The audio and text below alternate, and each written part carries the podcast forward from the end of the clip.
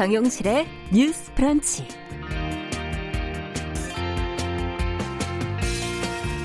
안녕하십니까 정용실입니다.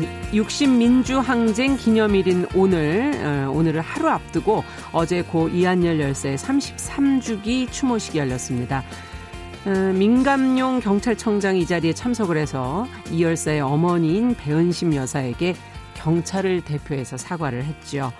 이한열 열사는 민주화를 위한 투쟁 과정에서 경찰이 쏜 최루탄에 목숨을 잃었습니다. 너무 늦었습니다. 참회합니다. 아, 경찰청장이 이한열 열사 유족을 직접 만나 사과한 건 이번이 처음이라고 하는데요. 감사하다는 말 뒤에 이어진 배은심 여사의 말씀, 아, 많은 사람들의 마음을 묵직하게 만들었는데요. 33년이 지났어도 나는 87년 그날이다. 네, 시간은 누구에게나 공평하게 흐르는 것 같지만 그 흐름의 속도는 저마다 다르게 느끼고 있는 것 같습니다. 그리고 또 상처받은 사람들의 시간은 한 곳에 멈춰서 흐르지 않기도 하는 것 같네요. 자, 6월 10일 수요일 정용실의 뉴스 브런치 시작하겠습니다.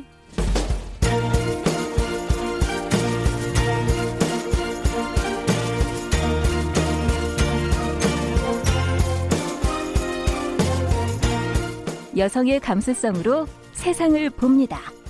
KBS 일라디오 정용실의 뉴스 브런치. 여러분의 의견을 기다립니다. 문자는 샵 9730으로 보내주세요. 짧은 문자 50원, 긴 문자 100원이 부과됩니다. KBS 모바일 콩, 유튜브를 통해서도 무료로 참여하실 수 있습니다. 네, 참여 방법 안내해 드렸고요. 정유실의 뉴스 브런치는 항상 여러분들의 의견을 기다리고 있겠습니다.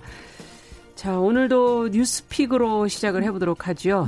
어, 주요 뉴스를 좀 골라서 쉽게 풀어보도록 하겠습니다. 오늘도 두 분 자리해 주셨어요. 더 공감 여성정치연구소의 송문희 박사님 안녕하세요. 네, 안녕하세요. 전혜연 사평론가 안녕하십니까? 네, 안녕하세요. 앞서 말씀드린 것처럼 오늘이 이제 60민주항쟁 기념일이어서 이제 얘기를 좀 나누다가 저희가 기념식이 진행이 되면 잠시 또 현장 연결을 했다가 돌아와서 또 얘기 마무리해 보도록 하겠습니다.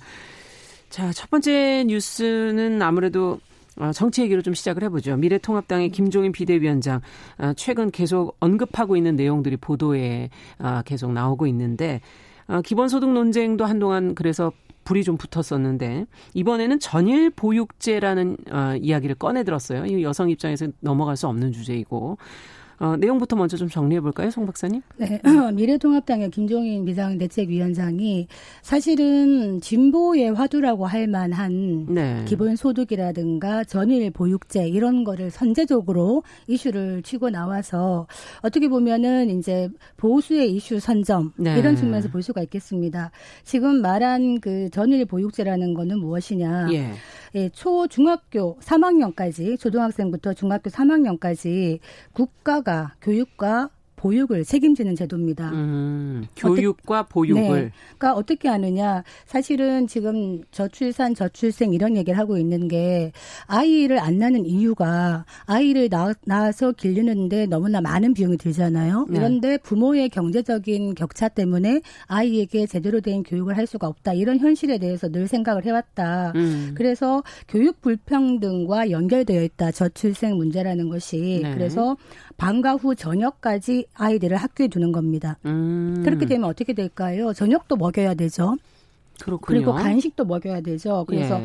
무상급식 논의가 또 아마 나올 것 같은데 여기서 재미있는 것은 저출산이라고 얘기를 하지 않고 저출생이라는 용어를 썼습니다. 네. 왜 그러냐? 좀 생소하네요. 저출산 이러면은 왠지 여자들이 아이를 낳지 않아 이런 음. 말을 하잖아요. 출산에 포커스가 돼 예, 있으니까요. 인구 감소의 책임이 여성에게 전가된다는 비판이 있었기 때문에 음. 그간 여성학계에서는 저출생 아이가 적게 태어난다는 의미를 쓰자 이런 이런 얘기를 했었는데 네. 이 얘기를 들으신 것 같아요. 아. 그래서 저출생이라는 얘기를 했습니다만 기본적으로 음. 이제 2012년에도 박근혜 대선 후보 캠프에서 이런 얘기를 했었어요. 0세에서 5세까지 음. 보육을 국가가 완전 책임지자 이렇게 해서 음. 공약으로 당시 개발한 게 김종인 비대위원장이었습니다. 네. 그런데 예산 문제로 공약이 지켜지지가 않았었죠. 지금도 사실은 마찬가지 상당히 예산이 드는 부분이 아닐까. 우리가 지금은 보육과 교육이 나누어져 나이별로 나누어져 있는데 그것을 어떻게 이제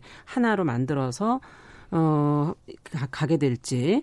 자, 전일 보육제를 어떻게들 보시는지 지금 뭐 예산 문제 잠시 짚어주셨지만 전혜연 평론가께서는 어떻게 보세요? 세 가지 한번 짚어보겠습니다. 첫 번째, 어, 정쟁이 아니라 경쟁을 한다라는 측면에서는 긍정적이라고 봅니다. 아. 사실 통합당이 그동안 어, 문재인 정부의 지지율이 낮았을 때도 크게 호응을 받지 못했던 이유 중에 하나가 정부 비판에만 집중했지 대안을 네. 내지 못했고 국민들의 삶이 너무 어려운데 이걸 해결하는 어떤 정책은 제대로 내놓지 못했다는 비판을 받아왔거든요. 그렇죠. 예. 그래서 지금 코로나19 이후에 여러 가지 화두가 대두될 수밖에 없고 코로나19 상황에서 다시 등장한 말이 보육 대 란이었습니다. 음.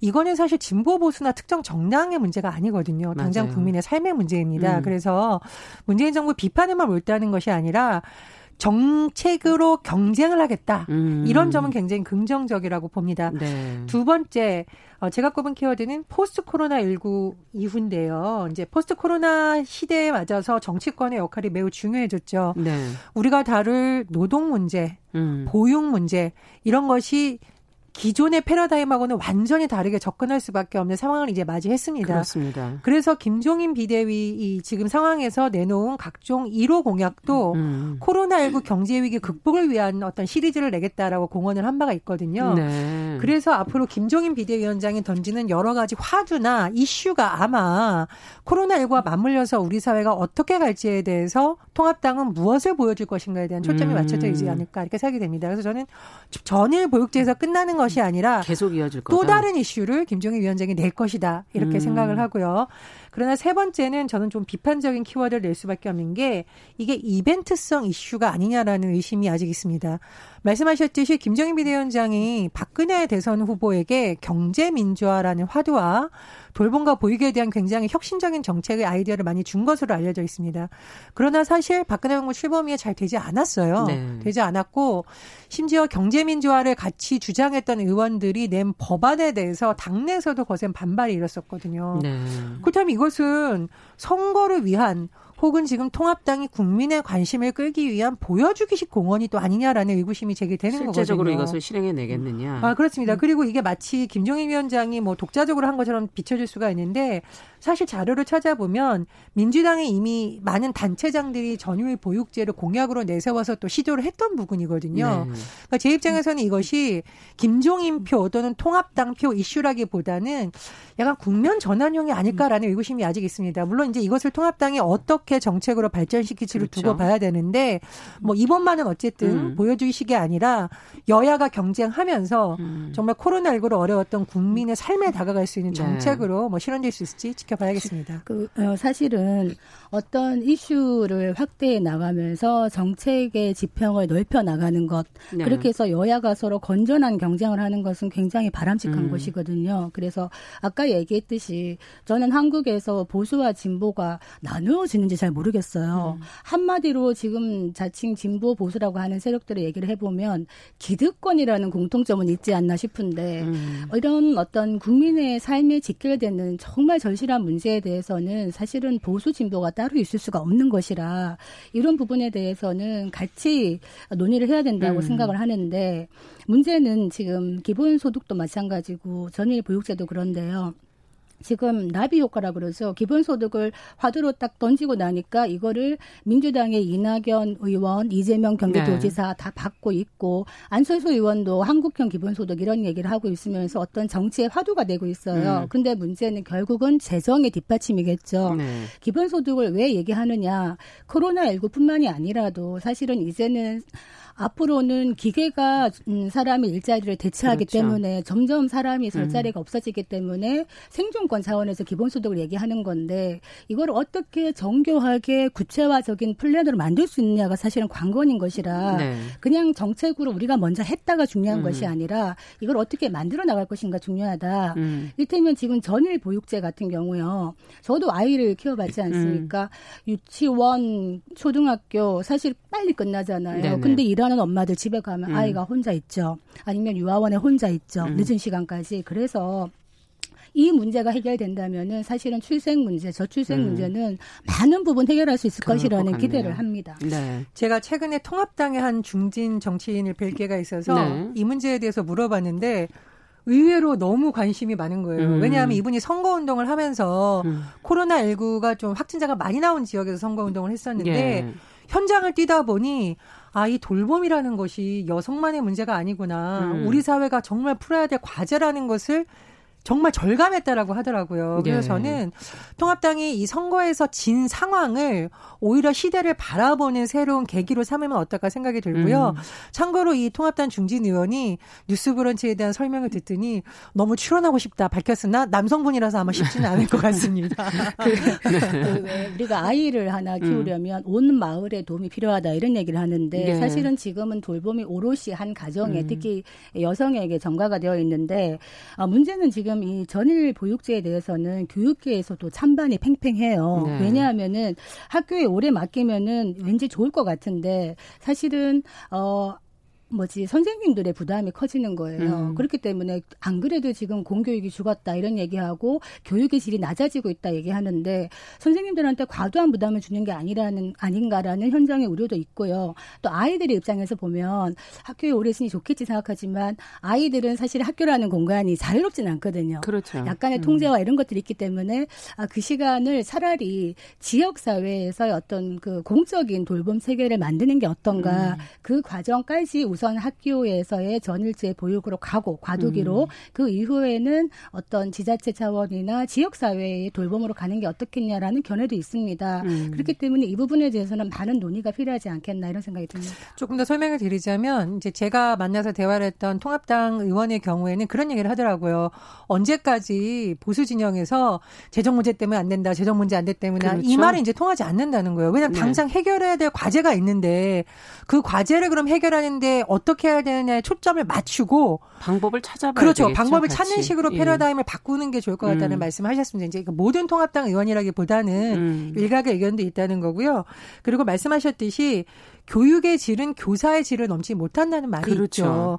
어, 최근 교육부에서도 돌봄 문제에 대한 여러 가지 정책을 검토했다가 음. 현장 교사들하고 조금 의견이 다르다는 뉴스를 우리가 다룬 적이 있었는데 결국 이것은 인력과 예산이 뒷받침돼야 될 때 되는 것이거든요. 네. 특히나 돌봄은 사람이 하는 것이잖아요. 네. 기계로만 할 수 없는 것이거든요. 그래서 그런 부분에 대한 논의 같이 가야 되고 음. 가장 중요한 교사들이 현장에서 바라는 것은 또 무엇인지가 같이 들어가야 된다고 봅니다. 음. 그런 쪽에서 좀 생산적 논의가 되길 바라고요. 참고로 뉴스브런치는 남자분들을 차별하는 것이 아니라 음. 그동안 시사 프로그램에서 남성분들이 많았고 여성분들이 출연 할 기회가 적었다 보니 그렇죠. 많은 기회를 드리는 것이거든요. 음. 그래서 제가 아까 드린 말씀에 대해서 음. 오해 없으시길 바랍니다. 네. 지금 어 어, 김복경님께서는 일단 저출산 문제가 심각하기 때문에 획기적인 지원이 좀 있어야 되지 않겠느냐 하는 의견을 어, 주셨습니다. 자, 지금, 어, 60 민주항쟁 기념식이 그 편지를 배은심 여사가 지금 읽고 있는 장면 나가고 있는데 어, 저희 잠시 후에 이제 연결을 해야 되기 때문에 저희 이번에는 얘기를 60 민주 항쟁에 대한 의미 그 시대를 거쳐온 뭐 시민으로서의 기억 이걸 좀 얘기하면서 저희가 수중계를 어, 연결을 해보도록 하죠. 두 분도 아마 특히 송 박사님은 그 시대 아니겠습니까? 참 음. 이게 나이가 나오겠습니다. 알고 제가, 있습니다. 예, 제가 뭐 아침마당 나가서도 나이를 다 얘기했는데 제가 예. 87학번이에요. 예. 87학번인데 참 얘기하자면 하루가 걸리겠죠. 아까 그렇죠. 이제 방송 시작하면서 음. 아, 참 숙연한 날이다 이런 생각이 들었어요. 음. 87년도에 이제 6월 민주항쟁을 제가 대학 1학년 때 그렇죠. 맞이했고 음. 또 그로부터 30년이 지난 다음에 또 탄핵 촛불 집회를 또 맞이했고 네. 어떻게 보면은 나름대로 파란만장한 인생을 살고 있는 게 아닌가 이 민주주의 역사에서 그렇죠. 그런 생각을 좀 하고 음. 있는데 에, 민주주의가 피를 먹고 자란다 이런 얘기를 음. 우리가 쉽게 합니다만 참 가슴 아픈 이야기죠. 네. 당시에 고 박종철 열사나 고 이한열 열사 저와 동시대에 우리 학생들이었는데 그렇죠. 음. 뭐 탁하니 억하고 갔다 이런 말도 안 되는 소리를 들으면서 우리는 사실 좀 붕괴했고 음. 87년도에 1월 17일 날그 음. 고대에서 고대 정문 앞에서 아홉 개 대 대학생 연합 을 해서 데모를 시위를 네. 했습니다. 네. 그랬는데 그때 그 플랜카드가 굉장히 울컥한 것이 지금 생각해도 마음이 기억을 아픈, 하고 계세요. 네, 기억합니다. 네. 뭐냐면 고 박정철 열사의 아버님께서 음. 그, 어, 그 유해를 이제 죄를 강에 뿌리고 음. 어떤 말을 했냐면 종철아 잘 가라 음. 잘 가거래 음. 아버지는 아무 할 말이 없대 음. 이거를 저희가 그때 플랜카드로 이제 음. 붙이고 그거를 봤는데 아 참 이게 그 아까 그 30년 전으로 멈춰져 있다 그러니까 어떻게 보면은 이 민주주의라는 것이 음. 어떤 큰 사람의 희생이 아니라 이 시대를 살아가는 아주 평범했던 우리의 학생 가족 이웃의 희생으로 그러네요. 한국의 민주주의가 이만큼 이, 이행을 하고 발, 그 성숙해 왔다 이런 생각이 들어서 음. 어, 브레히트 시 중에 살아남은 자의 슬픔이라는 음. 시가 있는데 아, 참 살아남아 있음으로써 많은 책임감도 느끼고 부끄러움도 음. 느끼고 이런 회한이 있습니다. 네.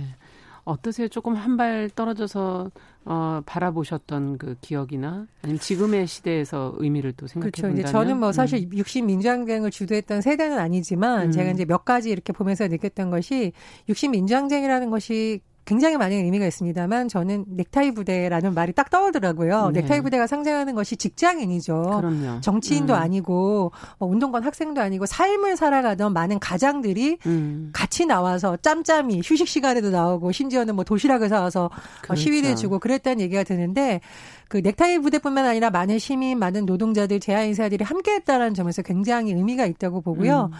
지금 이제 방송으로 문재인 대통령이 이제 포상하는 것이 나오는데 민주화운동 관 련해서 사실 뭐 훈포상이 좀 너무 인색한 거 아니냐는 비판이 제기됐었기 아. 때문에 정부에서 이렇게 한 것은 굉장히 잘했다고 봅니다. 그리고 예. 어, 60민주항쟁 하면 보통 독재, 반독재만 생각하지만 이번에 수상자를 보면 노동운동에서 빠질 수 없는 아름다운 청년 전태일 열사인 어머니 고 음. 전소선 여사에 대한 포상도 그렇죠. 있는 것을 봅니다. 그래서 앞서 먼저 지나갔습니다. 예, 예. 그래서 예. 미신 60 민주화 항쟁이라는 것은 우리나라의 정치적 민주주의뿐만 아니라 음. 노동자를 비롯해서 많은 사람들의 인권을 다시 돌아보게 하는 계기가 아니었을까 좀 그런 생각이 음. 듭니다. 그렇군요. 그 당시에 저희 아버지께서 음. 어 기동대라고 전투 경찰들을 지휘하는 음. 경찰이셨어요. 아, 그러셨군요. 그때 굉장히 위험 하다고 이제 느끼시고는 제가 서울에 있으니까 음. 전화를 하신 거 하루 종일 지금 네. 어디에 있느냐, 지금 어디에 있느냐 하셨는데 전 나가 있었겠죠. 음. 그랬는데 아, 아마 기억이 나실 겁니다. 당시에 우리가 최루탄 뭐 이런 얘기하고 GX탄 이런 네. 얘기하는데 그거 한번 맞으면 진짜 두피가 며칠 동안 아프고 강경 진압이 근데 계속 이어졌었죠. 아까 말했듯이 음. 사실은 누가 역사의 수레바퀴를 움직이는가 저는 그 생각을 좀 많이 음. 하는데요. 역사의 수레바퀴를 움직이는 역사의 주체는 바로 바로 우리 국민들이었다. 음. 그리고 우리 민중들이었다. 그때 나왔던 수많은 그 소위 중산층이라고 얘기하는 네. 넥타이 부대들, 그 아기를 네, 안고 나오신 분도 음. 있었고 버스 운전하시는 분들이 다 경적 을 울리셨어요. 맞아요. 그래서 빵빵빵빵 하셨는데 음. 그래서 경적 울리는 거 금지하는 법까지 그때 만들었었거든요. 음. 그래서 어쨌든 그 결과로 우리가 대통령도 우리가 우리 손으로 뽑을 수 있게 되었고 이렇게 네. 민주주의가 지금까지 왔다. 정말 감사한 마음입니다. 네. 이번에 6월 민주상 대상에서 제가 굉장히 눈여겨본 부분이 있었는데요. 음. 뭐 비영리 단체인 정치하는 엄마들도 있고요. 또 상지대학교 학원 민주화를 아. 상징하는데 특별상 수상자 누구인지 한번 맞춰보시겠습니까? 글쎄요. 올해는 누구일까요? 바로 성착취 영상 거래 사건을 알린 추적단 불꽃이 아, 받았습니다. 그렇군요. 젊은 학생들. 그래서 제가 60 음. 민주항쟁은 어, 반독재 투쟁이기도 하지만 인권 네. 문제라는 것이 아마 이번에 그 상을 수상한 이유도 이런 어떤 사건의 심각성을 추적해서 하는 공론화, 인권 문제를 다시 돌아보는 것이라고 했기 때문에 아. 그러면서 더 의미가 있지 않나 그런 생각이 듭니다. 네. 그 전에 바로 그 권인숙 대표의 네. 부천 송고문 사고 폭로가 있었죠. 음. 이런 맥락들이 쌓이면서 사실은 민주주의를 이끌어냈다. 최초의 미투 거의 가깝지 않은가 이런 생각이 듭니다. 네. 지금 많은 분들이 같이 보시면서 지금 보이는 라디오를 처음 들으시는데 어 그때 생각들이 나신다는 의견도 보내주셨고요. 어, 올해는 아, 작년에 이어서 지금 장소가 기념식 장소가 옛 남영동의 대공분실로 해서 그 6월 항쟁의 어떤 역사적인 의미랄까요? 뭐 민주주의 발전 과정을 어떻게 제시하는 그런 축제의 장으로서 공간을 했다는 점도 좀 이색적이지 않나 그런 생각이 드네요. 그렇습니다. 남영동 대공분실하면 또 떠오르는 분이 계시죠. 고인이 음. 되신 김근태 전 의장이시죠. 그렇죠, 그렇죠. 저는 사실 그분을 담당하는 기자였었기 때문에 현장에서 음. 많이 뵀었는데 어, 나중에 건강이 좀 안 좋아하셨을 때 손발을 많이 떠시고 굉장히 힘들어하셨어요. 근데 아마 이제 그때 고문 후유증으로 음. 그럼에도 이분이 늘 강조하셨던 것은 적대와 미움이 아니라 국민 통합과 민주주의 약자에 대한 음. 사랑을 강조하셨던 것이 참 기억에 남습니다. 예. 그래서 김근태 의장을 우리가 영원한 청년, 영원한 음. 민주주의자라고 부르는 것이고요. 어, 그래서 지금 세대가 고민해야 될 민주주의가 어떤 것인지에 대해서 좀 음. 많은 족적을 남기신 분이라고 생각을 합니다. 네. 그리고 참 가슴 아픈 역사인데, 어, 이게 뭐 제가 특정 언론의 이름을 그냥 얘기하겠습니다. 한국일보에서 음. 이 남영동에서 고문을 받았던 여성 세 분하고 같이 동행 취재를 취재. 했는데요. 네. 이 아픈 역사 속에서 여성들이 겪었던 그 아픔을 다시 기사를 제가 했는데 사실 제가 버스에서 눈물이 막 떨어지려고 음. 하더라고요. 그래서 어떤 우리가 인권이 그 다 침해받는 시기에 결국 여성도 약자들이 어떤 삶을 살아왔는지에 대한 조명도 한번 돌아보고 그런 역사가 반복되지 않도록 어 철저한 고증과 음. 또 새로운 길을 모색하는 방안이 좀 있어야 되지 않을까 생각이 듭니다. 그 오늘 참 너무 이렇게 감성적이 음. 다소 감성적이 되다 보니까 이런 말씀도 드리게 되는 있는데 어 33년 전 그때와 지금의 한국의 민주주의를 한번 생각을 해보자. 네. 그래서 사실은 민주주의가 더 발전을 해야 되고 더 공고화되어야 음. 되는데 음.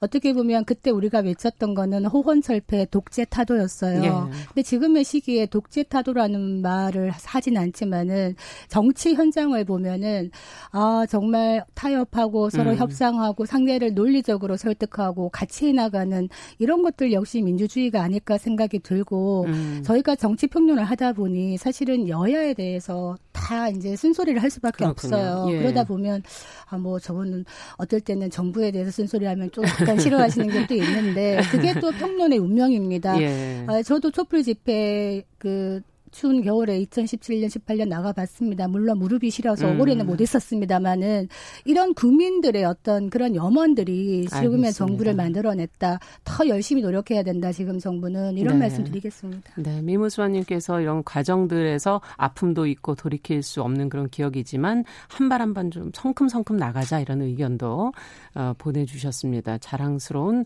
우리나라가 됐으면 좋겠다는 의견도 보내주셨는데요.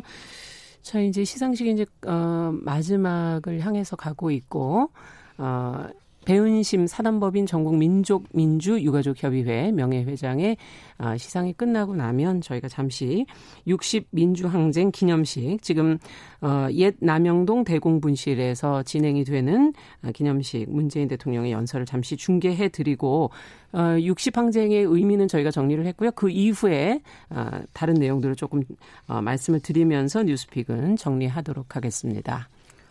그러면 어, 60 민주 항쟁 어, 기념식 어, 현장을 어, 잠시 연결해서 대통령의 연설을 듣고 나머지 코너를 진행하겠습니다.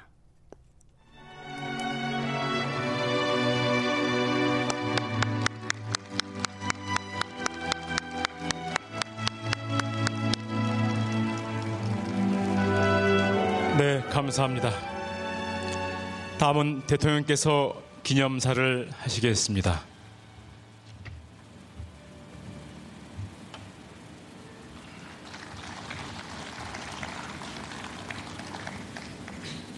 존경하는 국민 여러분, 60 민주항쟁의 그날 우리는 민주주의를 함께 만들어냈습니다. 학생들은 앞장섰고 회사원들은 손수건을 흔들고 택시 기사들은 경적을 울렸습니다. 어머니들은 전투 경찰의 가슴에 꽃을 달아 주었습니다. 온 국민이 함께 민주주의라는 이름의 나무를 광장에 심었습니다. 그로부터 33해가 흘렀습니다. 노동자들이 평등과 단결이라는 햇빛을, 시민들은 공감과 참여라는 햇빛을 나무에 비추어 주었습니다. 청년들이 어머니 아버지가 되면서 우리의 가정에 민주주의가 시작되었습니다. 인권을 돌아보게 되었고 한 사람 한 사람을 소중하게 여기게 되었습니다. 민주주의가 위태로울 때 우리는 촛불을 들었고 모두와 함께 천천히 그러나 결코 방향을 잃지 않고 오늘에 이르렀습니다. 오늘 민주주의라는 이름의 나무는 어느 나라보다 더 빠르게 자라고 있습니다. 우리의 민주주의는 나눔과 상생의 민주주의입니다. 개인의 자유를 존중하는 만큼 국민 모두의 자유를 존중하는 민주주의입니다. 우리는 코로나를 극복하는 과정에서 연대와 협력의 민주주의를 보여주었습니다. 우리가 만든 민주주의가 대한민국을 코로나 방역 모범국으로 만들었습니다. 온 국민이 함께 만든 민주주의입니다. 60민주 항쟁 33도를 맞아 민주주의를 위해 산화해간 열사들을 기립니다. 33년 전 60민주 항쟁에 함께했던 시민들과 그 이후에도 민주주의 발전을 위해 헌신한 모든 분들께 깊은 존경과 감사의 마음을 바칩니다. 우리의 민주주의는 더 크게, 더 튼튼하게 자라고 있습니다. 이제는 남부럽지 않게 성숙했습니다. 서로를 위한 마음으로 오늘 우리의 민주주의를 이만큼 성장시킨 우리 국민 모두에게 격려의 박수를 보내고 싶습니다. 국민 여러분, 이곳은 남영동입니다. 남영역 기차 소리가 들리는 이곳은 한때 남영동 대공분실로 불리던 악명 높았던 곳입니다. 담벼락 하나를 사이에 두고 시민들이 오가던 이곳에서 불법 연행, 고문 조작, 인권 침해가 벌어졌습니다. 단지 민주화를 염원했다는 이유 하나로 많은 이들이 이곳에서 인간으로서 감당하기 힘든 고통과 공포와 치욕을 겪어야 했습니다. 김건태 민청년 의장은 정기 고문을 비롯한 죽음을 넘나드는 고문을 당했습니다.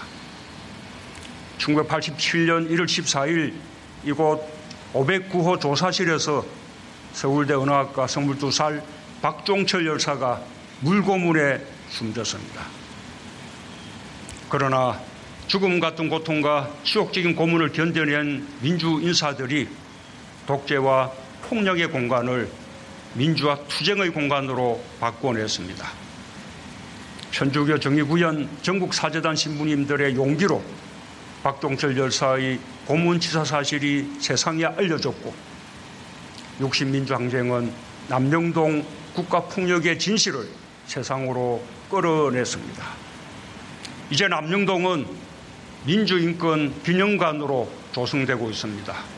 피해자들의 상처를 치유하고 민주주의의 역사를 기억하는 공간이 될 것입니다. 오늘 이곳에서 60민주항쟁 기념식을 열게 되어 매우 뜻깊습니다.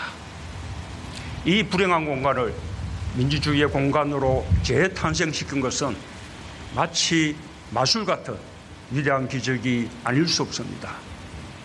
엄혹한 시절을 이겨내고 끝내 어둠의 공간을 희망과 미래의 공간으로 바꿔낸 우리 국민들과 민주인사들이 자랑스럽습니다. 국민 여러분, 오늘 우리의 민주주의가 이만큼 오기까지 많은 헌신과 희생이 있었습니다.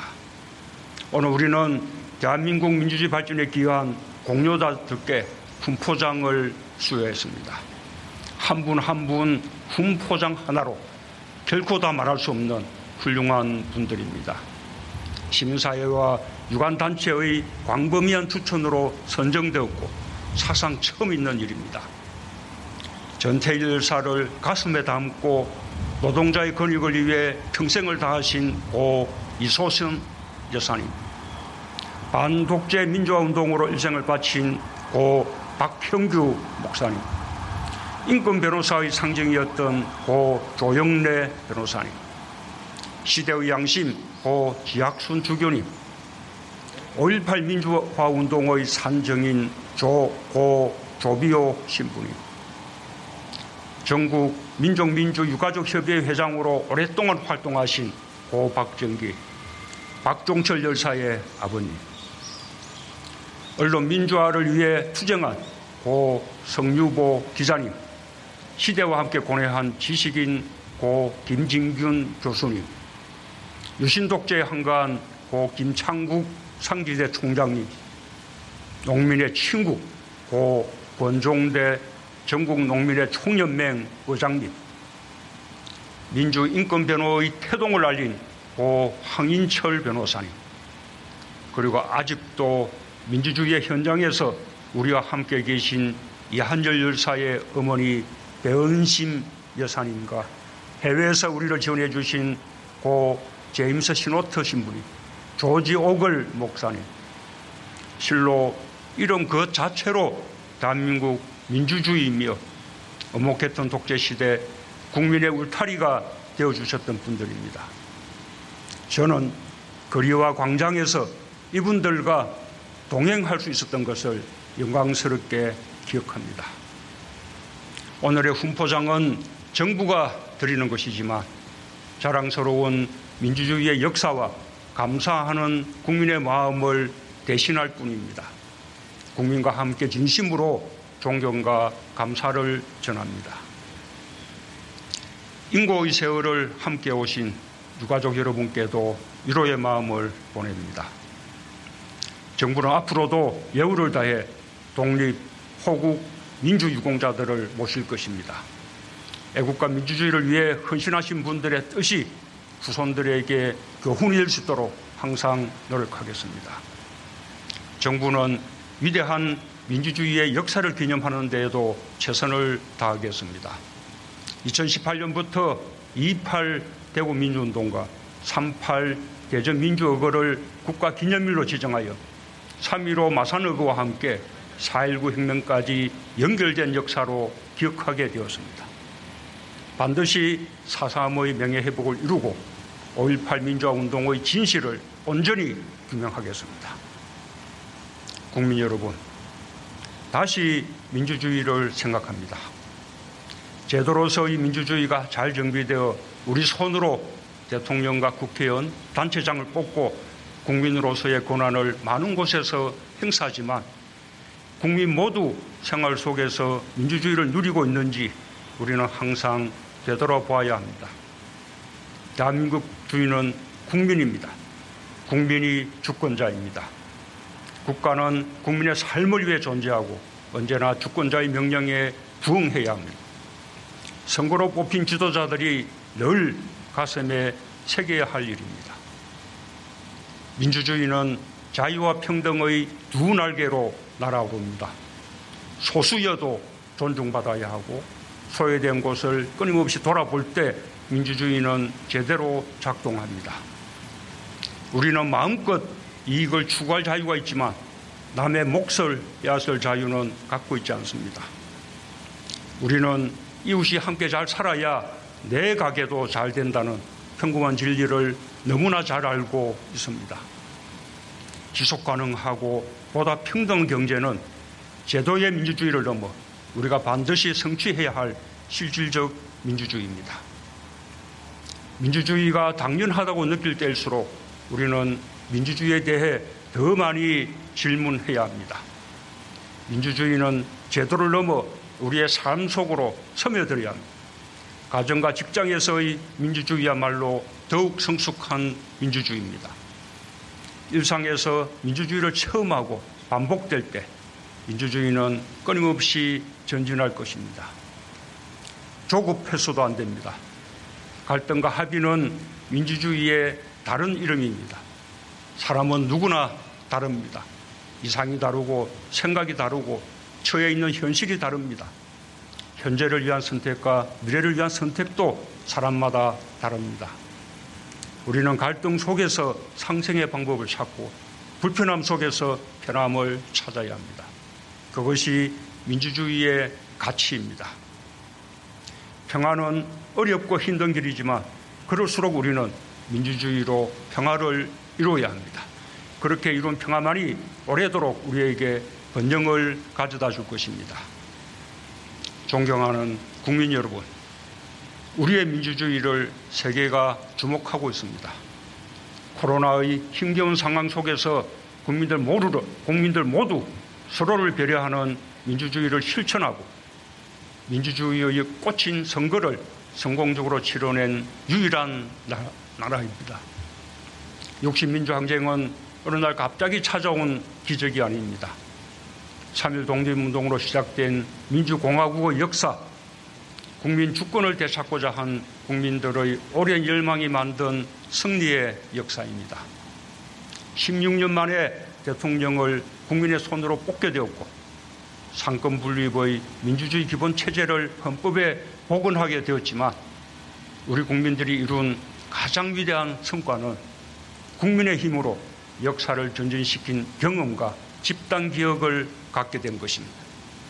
그래서 우리의 민주주의는 결코 후퇴할 수 없습니다. 우리는 이제 더 많은 민주주의, 더 큰 민주주의, 더 다양한 민주주의를 향해 가야 합니다. 민주주의를 향한 길은 중단할 수 없습니다. 민주주의가 끊임없이 발전해 가기 때문입니다. 지난날과 같이 우리는 잘 해낼 수 있습니다. 60민주항쟁 33도를 맞아 정부도 일상의 민주주의를 위해 더욱 노력하겠습니다. 민주주의라는 이름의 나무가 광장에서 더 푸르러지도록 국민들께서도 함께 해주시기 바랍니다. 감사합니다. 네. 문재인 대통령의 60 민주항쟁 기념사 들어봤습니다. 앞서 저희가 이제 육신민주항쟁 얘기하면서 어, 그 민주주의를 성장시킨 국민들의 노고가 있었다라는 얘기를 했었는데 거기에 대해서 이제 박수를 보낸다 그런 말씀도 해주셨거든요. 어떻게 들으셨는지 한 말씀씩 듣죠. 음. 87년에 넥타이 부대가 있었다면 음. 2000년대에 들어와서는 넥타이 부대의 뒤를 잇는 음. 어, 미니스커트 부대가 등장을 했었죠. 음. 2010년 6월 지방선거를 앞두고 청년들이 No Vote 음. No Kiss라는 어, 네. 캠페인을 했습니다. No Vote No Kiss라는 것은 투표 안 할 거면 여기서 이제 키스라는 성적인 의미가 아니라요. 연애도 안 돼. 음. 어, 투표해야 우리의 삶이 바뀌어라는 것을 아주 평범해 보이는 여대생들까지도 나왔다라고 해서 나온 이름이 미니스커트 네. 부대입니다. 이제 이것은 여성을 어떤 상품화한다 이런 의미가 아니고요. 실제로 굉장히 짧은 치마를 입은 여대생들이 이런 피켓을 들고 거리에 등장했었어요. 음. 미니스커트 부대가 있었고 이후에 촛불혁명이 오는 과정에서는 유모차 부대가 있었죠. 있었죠. 예. 음. 그냥 아이를 키우는 엄마들이 정치에 관심이 있나라는 편견이 완전히 깨졌습니다. 음. 그래서 엄마들이 무상급식을 만들기 위해서 유모차를 끌고 나왔고요. 촛불혁명 과정에서 아이의 손을 잡고 한 손으로는 유모차를 끄는 음. 엄마 아빠 부대가 등장한 점이 네. 있습니다.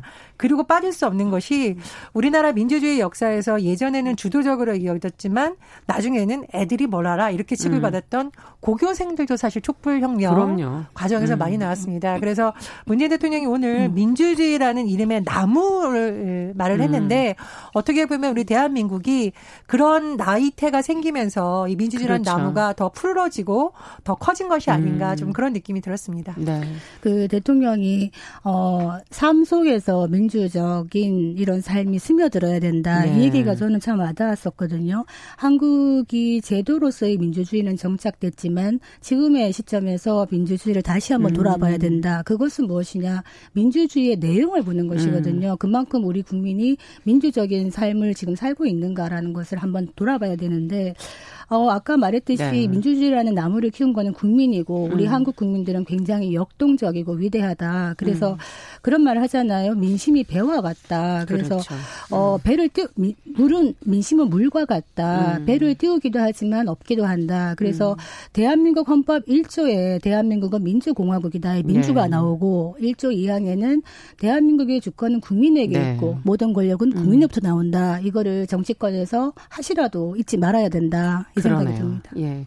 자, 오늘 뉴스픽은 여기서 마무리하도록 하겠습니다. 전혜연 평론가, 더공감 여성정치연구소의 송문희 박사 두 분 수고하셨습니다. 감사합니다. 감사합니다. 감사합니다.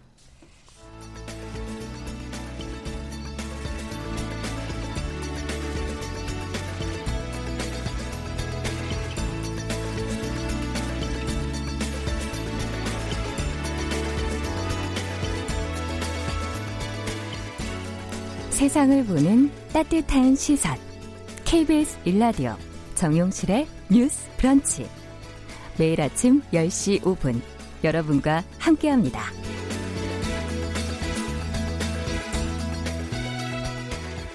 네, 정용실의 뉴스 브런치 듣고 계신 지금 시각 10시 44분에서 45분 넘어가고 있습니다. 자, 이번에는 여성의 시각으로 사회 문화 현상과 매체를 좀 들여다보도록 하죠. 선희정의 문화 비평. 오늘도 선희정 평론가 자리해 주셨습니다. 어서 오십시오. 네, 안녕하세요. 자, 미국도 지금 상황이 참 안 어, 좋은데요. 미국 내 흑인 차별 지금 반대 시위가 지금 계속 이어지고 있는데 Black Lives Matter 뭐 캠페인이 벌어지고 있어요. 이 구호가 이번에 뭐 처음 등장한 건 아니지요? 예, 그렇습니다. Black Lives Matter 보통 한국에서는 흑인의 목숨도 중요하다라고 번역되는 이 구호의 시작은 8년 전으로 거슬러 올라갈 수 있습니다. 8년 전. 네, 2012년에 백인 방범 요원이 비무장 흑인 소년을 살해했고 음. 2013년에 정당 방위로 무죄 판결을 받고 네. 풀려납니다. 이에 대한 항의로 시작된 Black Lives Matter는 흑인 민권 운동으로 확장되었고요. 대체로 흑인에 대한 과도한 공권력 사용 및 구조적인 인정차별에 인종차별에 저항하는 구호로 이제 사용되고 있습니다. 음. 근데 이에 대해서 뭐 백인 목숨도 중요하다, 모두의 목숨이 중요하다 등 사건의 본질을 흐리는 구호가 등장하기도 음. 했는데요. 최근 한국, S, 한국 SNS에서는 이 구호의 맥락과 의미가 좀 더 드러날 수 있도록 아. 흑인이라서 죽었다로 번역하는 것이 어떻겠느냐라는 아. 제안도 나왔습니다. 이 번역을 과연 어떻게 해야 사람들에게 더 와닿을 것인가 네. 하는 논의도 있었던 거군요.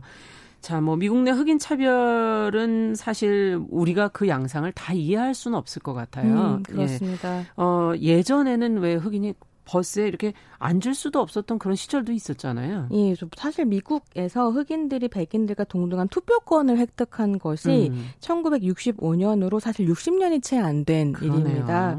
그래서 1863년 노예제 폐지 이후에도 정치, 경제, 교육 등 다양한 분야에서 계속 차별을 받아온 거죠. 음. 이런 차별에 저항하면서 흑인 민권 운동의 한 흐름을 시작했던 역사적 사건이 네. 이제 방금 말씀하신 것처럼 버스에서 시작되었습니다. 네. 1955년 12월이었는데요. 있는데요. 이후에 현대 시민권 운동의 어머니라는 이름을 얻게 되는 로자 파크스라는 음. 흑인 여성이 이 사건의 주인공입니다. 1950년대 당시 미국에는 흑백 인종 분리법이 있어서 네. 같은 학교 같은 식당에도 못 들어갔고 심지어는 같은 수도꼭지에서 물을 못 마셨다라고 예. 해요.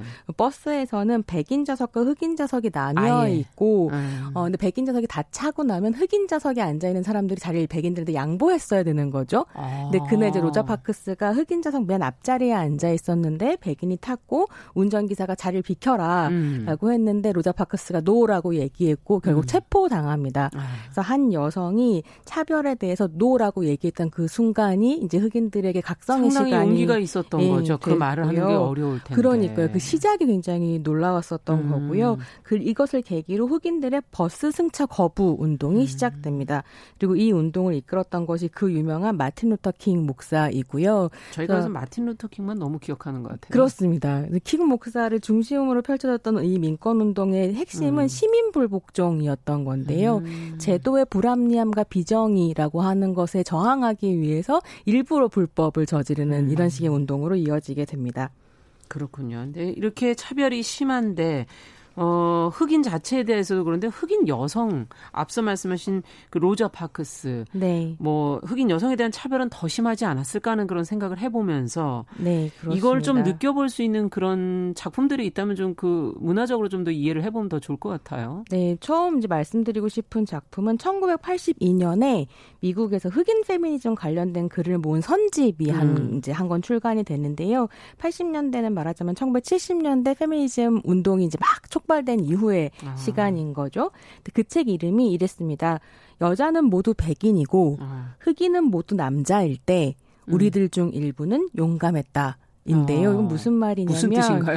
미국의 여성 운동은 음. 백인 여성 중심이었고 아. 흑인의 민권 운동은 흑인 남성 중심이었다는 거죠. 그러면 흑인 여성 어디에 서야 되나요? 이 이중의 네. 차별 속에서 자신의 목소리를 내기 위해 고군분투해 왔었던 음. 흑인 여성들의 이야기를 담고 있는데요. 음. 이 문제를 잘 보여주는 작품이 스티븐 스필버그가 연출했고 우피 골드버그 많이 아실 텐데 아. 네, 우피 골드버그가 주연을 했었던 1985년 작품 칼라 퍼플입니다. 이건 대중적으로도 많이 많은 분들이 보셨죠. 예, 굉장히 인기를 예. 끌었었고요. 예. 이 작품 같은 경우는 어렸을 때부터 아버지한테 성폭행을 당하다가 다른 흑인 남성에게 팔려가서 또 고생을 음. 하고 그다음 결국엔 자신의 삶을 찾아가는 한 흑인 여성에 대한 이야기인데요. 사실 이 작품 같은 경우는 앨리스 워커라는 유명한 흑인 페미니스트 작가의 원작을 바탕으로 아. 하고 있습니다.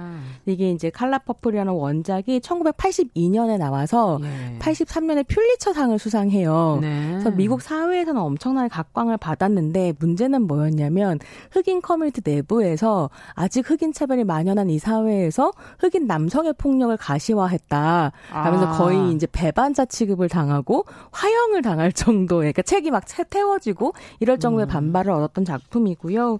그러니까 말하자면 한국에도 그런 말이 있었잖아요. 헤일이 몰려오는데 조개 줍고 있냐. 그렇죠. 이런 식의 이야기를 받았던 작품이기도 합니다. 하나 어쨌든 문제작으로서 그 문제를 드러냈던 그런 역할을 했는데 네. 그 후에 히든 피겨스 최근이죠 좀. 네, 네. 네. 2016년에 개봉하면서 많은 여성들의 사랑을 받았던 작품인데요. 1960년대 아직 미국에서 여성에 대한 차별과 흑인에 대한 차별이 극심하던 음. 시기 음. 미 항공 우주국 그러니까 나사에서 일했었던 입지전적인 흑인 여성들에 대한 이야기 실화를 다루고 있는 작품입니다. 예. 당시 미국에서는 누가 먼저 로켓 발사에 성공하느냐를 두고 소련과 우주 전쟁을 벌이던 맞아요, 시기였고요. 기억나요. 아직 기계 컴퓨터가 도입되지 않았던 음. 시절이었습니다. 로켓 탄도 계산 등을 사람이 직접 해야 음. 하는데 그러다 보니까 로켓 발사를 이끄는 백인 남성 리더로서는 지금 피부색이니 성별이니 따질 겨를이 없었던 거죠. 그러면서 이런 위기에 기회를 갖게 된 흑인 여성들, 아. 선구자들에 대한 이야기이고요. 제목이 역시 좀 상징적인데요. 네. Hidden Figures라고 하는 말 자체는 역사의 중요한 사건을 견인했지만 역사에는 제대로 기록되어 있지 않은 숨은 말하자면 그렇죠. 공헌자들을 의미하는데 네. 어떻게 보면 흑인 여성의 역사가 지워졌었던 것을 음. 이제 다시 우리가 발굴하고 있다라고 할 수 있을 것 같습니다. 네. 그 외에도 이런 인종차별의 문제를 여성을 좀 주인공으로 해서 뭐 표현한 작품들이 더 있을까요? 어, 굉장히 많은데요. 한국에서는 예. 잘안 알려져 있는 것 같기도 해요. 음. 이번에 또 소개드릴 작품은 SF 작가인 옥타비아 버틀러의 킨이라는 소설입니다. 아. 이게 이제 1970년대 미국을 배경으로 하고 있는데요. 옥타비아 버틀러가 자신의 이제 페르소나처럼 어떤 흑인 여성 작가를 설정해 놓고 네. 이 사람 의 이름이 다나인데 네. 다나가 집에 있다가 갑자기 휘청하고 현기증을 느끼면서 쓰러집니다. 눈을 떠보니 1815년 메릴랜드주의 숲속이었던 거죠. 오. 어. 여기서 호수에 빠진 백인 소년을 구한 뒤 다시 1970년대로 돌아오고요.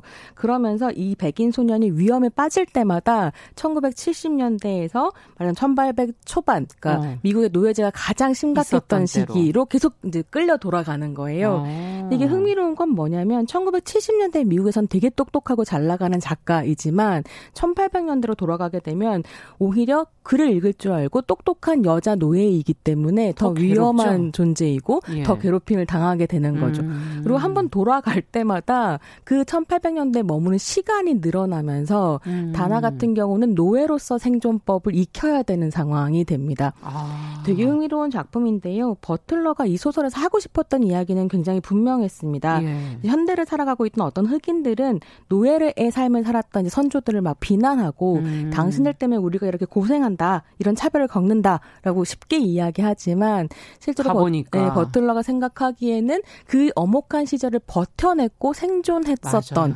그리고 어떻게든 조금씩이라도 역사를 바꾸려고 노력했던 선조들 덕분에 우리가 이 시간을 살고 있다라는 그렇죠. 이야기를 하고 싶었던 음. 거죠. 저는 이 이야기가 정말 중요하다고 생각하는데요.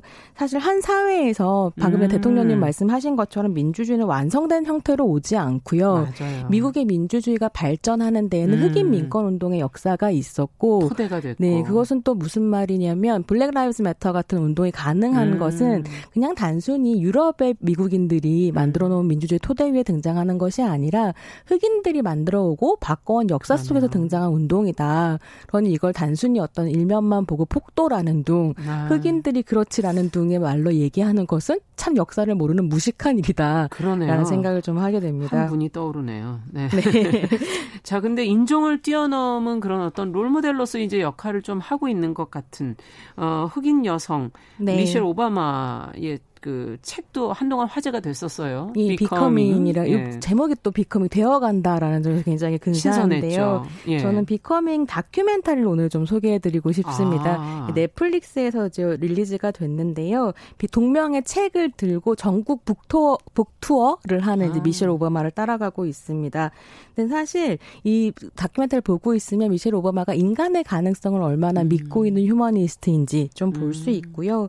한편으로는 버락 오마바 오바마가 연설의 달인이라고들 하지만 그렇죠. 미셸 오바마의 연설도 대단하거든요. 아, 그래서 이제 예전에 예. 대표적으로는 트럼프가 대선할 때 음. 미국을 다시 위대하게 만들자. 지금 미국은 아니다. 뭐 이런 식의 얘기를 했었잖아요. 네. 이거에 대해서 반박하는 연설이 어떤 내용이었냐면 나는 아침에 눈을 뜰 때, 그러니까 예전에 노예들이 지어놓은 집에서 음. 눈을 뜬다. 그러니까 화이트하우스 백악관이 노예가 지은 건 거죠. 아. 거기에 주인이 됐다라는 자신의 모습을 얘기하면서 그리고 정원에서 나의 딸들이 뛰어노는 모습을 본다. 음. 미국은 이미 위대하다. 미국이 위대하지 않다고 이야기하는 사람들의 거짓말에 속지 말아라. 이런 이야기를 하는데 그냥 백인 남성들을 위한 나라가 위대한 게 아니라 이런 다양성이 공존할 수 그렇죠. 있는 미국이야말로 위대하다라는 위대함의 의미를 다시 쓰는 음. 이런 연설들을 하는 거죠. 거죠. 그래서 이 다큐멘터리도 한번 음. 보시면 좋을 것 같습니다. 네. 오늘 손우정의 문화비평 미국 내 흑인 차별 반대 운동을 계기로 여러 작품들을 같이 살펴봤습니다. 손희정 평론가와 함께했습니다. 감사합니다. 감사합니다. 자 뉴스브런치 수요일 순서 여기서 마무리하도록 하죠. 저는 내일 10시 5분에 다시 뵙겠습니다. 감사합니다.